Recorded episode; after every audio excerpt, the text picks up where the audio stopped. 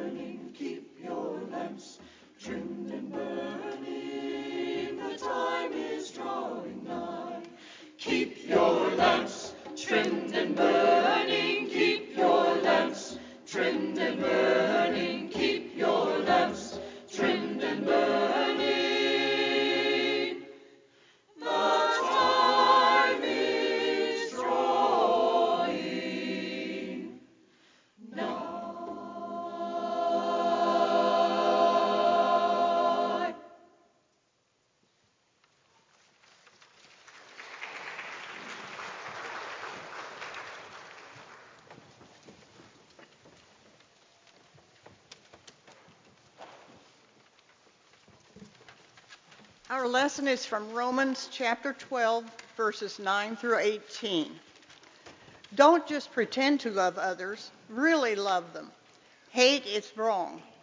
Hold tightly to what is good. Love each other with genuine affection and take delight in honoring each other. Never be lazy, but work hard and serve the Lord enthusiastically. Rejoice in our confident hope. Be patient in trouble and keep on praying. When God's people are in need, be ready to help them. Always be eager to practice hospitality. Bless those who persecute you. Don't curse them. Pray that God will bless them. Be happy with those who are happy, and weep with those who weep. Live in harmony with each other. Don't be too proud to enjoy the company of ordinary people, and don't think you know it all. Never pay back evil with more evil. Do things in such a way that everyone can see that you are honorable. Do all that you can to live in peace with everyone. This is the word of God for the people of God. Thanks, be to God.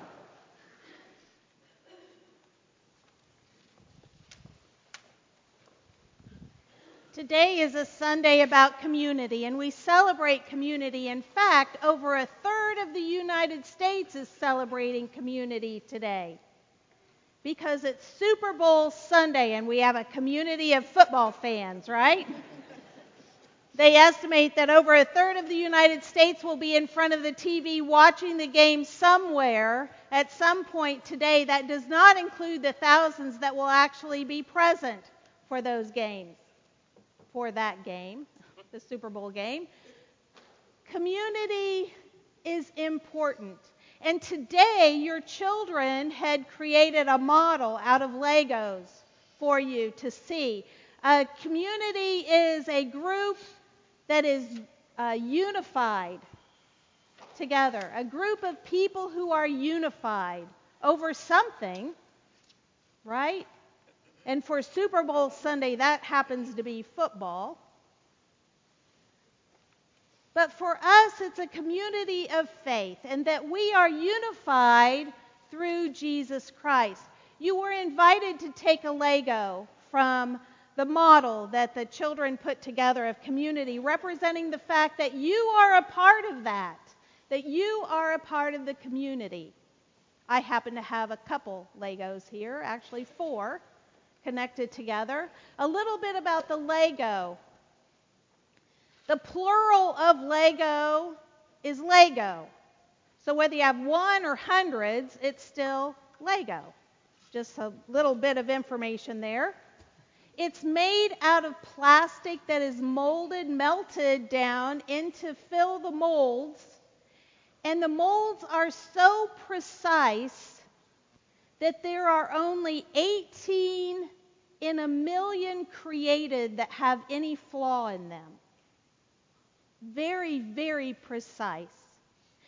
And the Lego blocks that were created when they first began creating them with these molds 61 years ago still fit together with the Legos created today.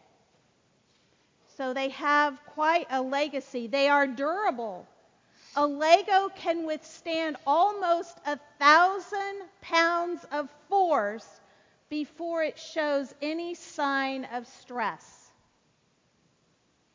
So they are durable. So when you have Legos on the floor at your house and you step on one, that's why they don't give.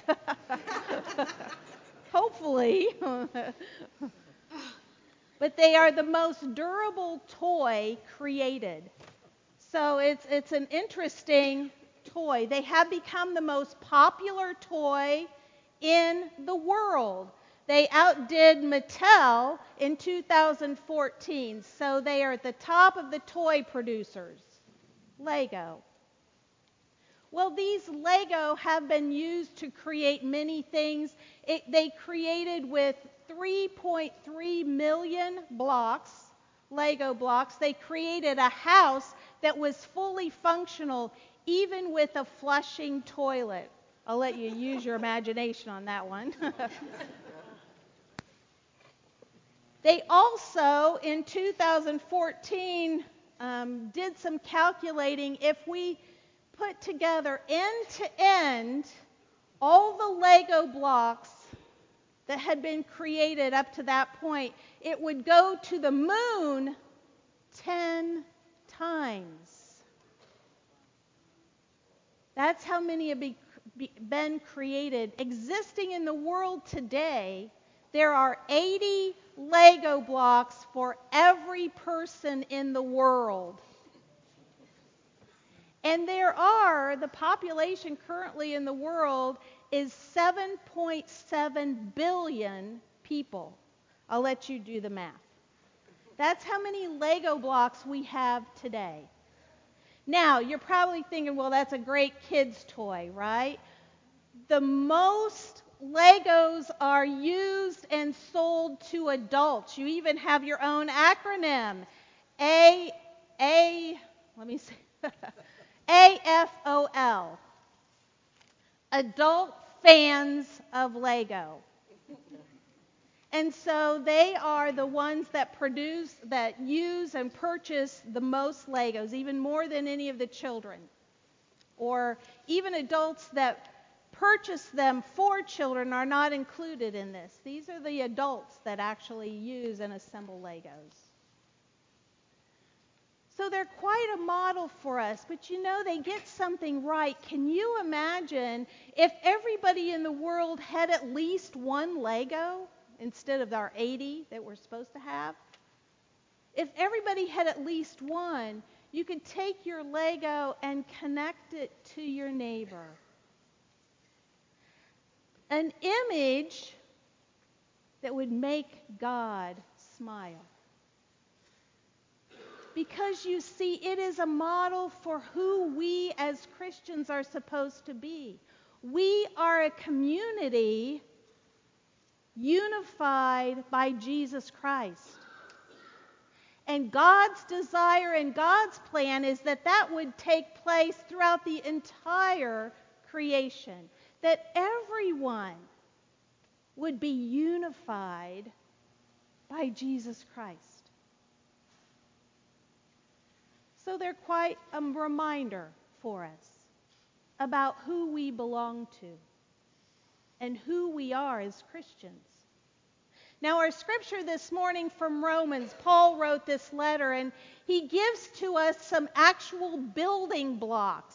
That if we were to assemble these building blocks together, we would have a masterpiece. And that masterpiece would be a community of faith. But I'll tell you a little bit about Paul. This passage is very different for Paul. In fact, Paul's style is so unique to Paul that scholars or people that study Scripture steadily and deeply can actually tell Paul wrote this by the style that he uses. You see, Paul writes with very long sentences. An example of this, and you can look in your Bibles, in your Pew Bibles if you'd like to.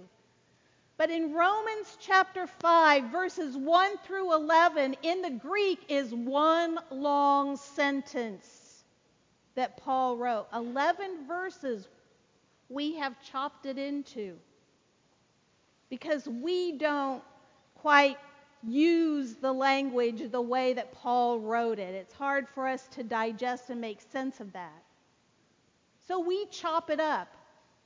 But Paul's sentence was those 11 verses, and he took a breath, and then verses 12 through 21 is another long sentence in chapter 5 of Romans. And then we come to this passage, and it's significant because it's so out of character for the way that Paul wrote. He gives us what we today might call bullet points or building blocks. He gives us building blocks to shape us into a community of faith. When we put these together, that's what we become a community of faith. And there's a lot of building blocks in there, a lot of bullet points that he gives. In fact, there are 20 if you were to count them in just the first two verses, 9 and 10, we have six. Don't pretend to love, he says. What's that mean? If I say I love, I love, right? No. A lot of people can give lip service to that. They can say the right things, but their heart isn't in it. Don't pretend to love. And he says, really love others. Well, of course, that's easy to do, right? You can really love people who really love you back, right? You can forgive them if they do something against you or harm you. That it's a give and take, right? And that that love can show and thrive and grow. But that's not what this says. Love others, period. That means every other. The ones that love us and the ones that hate us.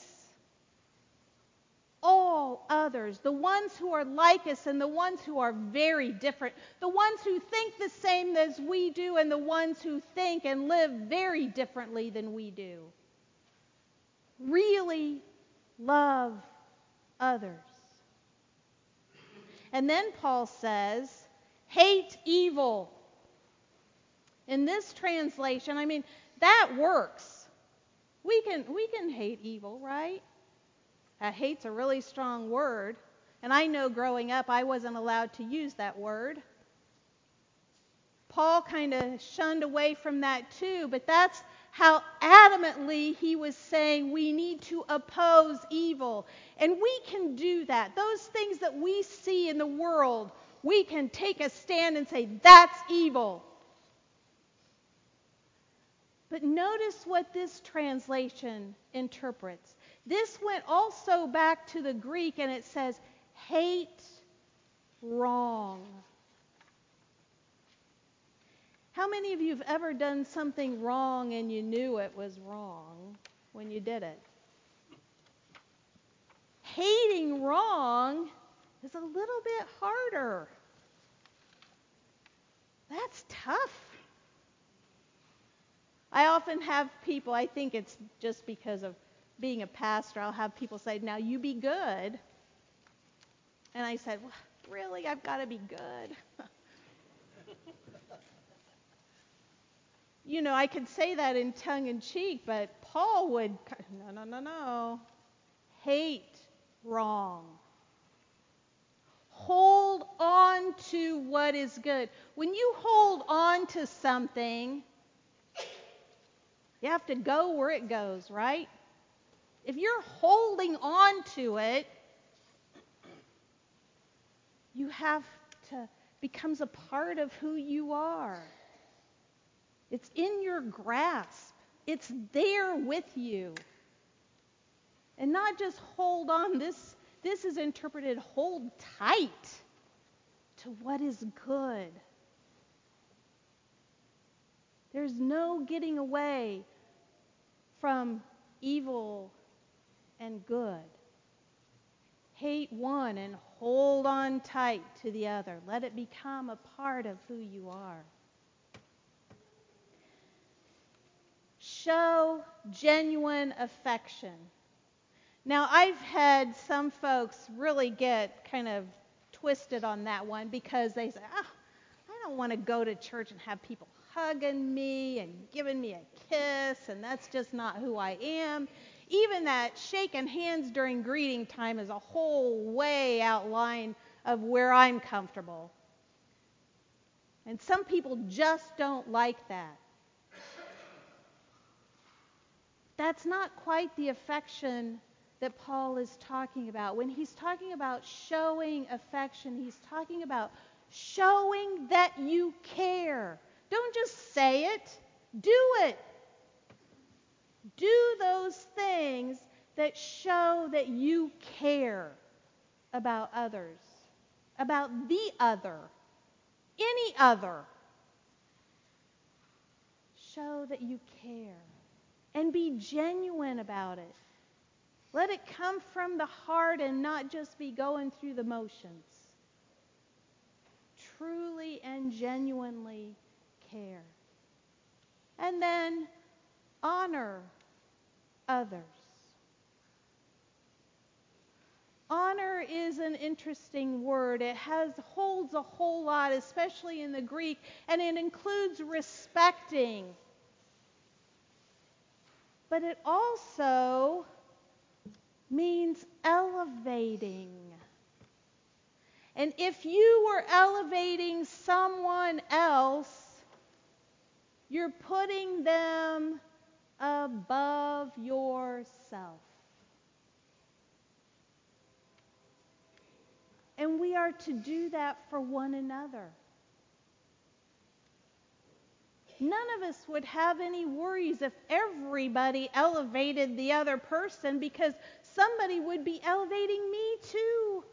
They'd be taking care of me. They would care about me and what was happening to me.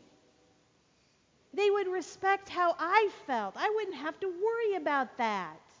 None of us would. We would be caring for one another, elevating each other, honoring each other. And you see, these are just six of those building blocks. There are 14 others in this passage, but these building blocks put together make us a community that is unified in Christ. Reading this passage, I timed it. I used a stopwatch on my phone and read it just in a casual voice. Takes about 60 seconds to read this passage, these verses for this morning. So, about a minute. It takes a lifetime to live them. It takes a lifetime to move on to perfecting them. We won't ever get it absolutely right in this life. But that's what we're called to do. We're called to continue to move on to perfection. Continue to become better and better and better at putting these building blocks together in our lives. But there's something else that Paul is very adamant about in building this and putting these blocks together. We cannot do it by ourselves. It takes the power of the Holy Spirit and it takes others. It takes all of us together. You can't love without someone to love. You can't honor someone or be honored by someone if no one else is there. We are called to be the community of faith. I run into people occasionally who have said, oh, Pastor, I, I think it's really great that you're a pastor. I mean, their stances, they've shut me off. I think it's really great that you're a pastor, but I don't really have any need for the church. I am Christian, but I don't need the church. I can just do it just fine by myself. Paul would adamantly disagree. No, you can't. You can't be unified in Christ if there's no one to be unified with. You are called to be community. You are called to put these pieces together and be the body of Christ. And it takes all. There was a woman, Sarah Austin, and she started a program um, just kind of because she felt like this was what God was calling her to do. She had been employed at St. Jude's Children's Research Hospital in Dallas, Texas. Great job. Loved what she was doing, but she just felt like God was calling her to do something very different. She felt like what would be healing, what was lacking, was community. People who were drawn together to care about one another. And so she quit her job. She had her father build her a large cedar table. At the table, it would seat 20. She offered her first invitation to have a meal at her home to sit around this table and listen to each other, just to care, just to be present with one another. She put out a call in her neighborhood that said, You're welcome to come. 90 people showed up. she was shocked. What that told her was that people wanted to be a part of the community. And folks hear that. People want to belong. Well, Sarah didn't stop there. She started a program. She has now just given this her full time attention. She calls it Neighbors Table. You can go to her website or her Facebook page, read the stories that are told around the table as they get to know one another. She has placed tables now around the United States, different states. Her goal is that there would be at least one of these neighbors' tables that seat 20 in every all of the 50 states in the United States. That's her goal is to have at least one of these. And her ultimate goal is to build community of great neighbors. In other words, offer a way to meet together in a smaller group that cares and meet around a table. Christ thought that was a pretty good idea. You know it? 2,000 years ago. He invited you to his table. He invited you to be a part of the gift he had to give. Do this in remembrance of me. He invited you to be a community united in him at his table. And so, whether you come and kneel at the altar table to receive communion, or you come to the table provided by those who hold the bread and the cup, however you experience the table, maybe you experience it in your seats when they bring that offering to you. However you experience it, it is a reminder that you are a part of the community of faith, united in Christ. Just as Paul calls us to be. And so from this day forward, we are to continue to build those blocks, to put those together as a community of faith united in Christ. So you are invited to take a Lego to take your Lego home and put it where you put things that you get that you're not really going to pay much attention to. And hopefully, you know, that junk drawer, hopefully, when you run across your Lego in days to come, you will be reminded this reminds me of who I am. I am a part of a community of faith united in Jesus Christ.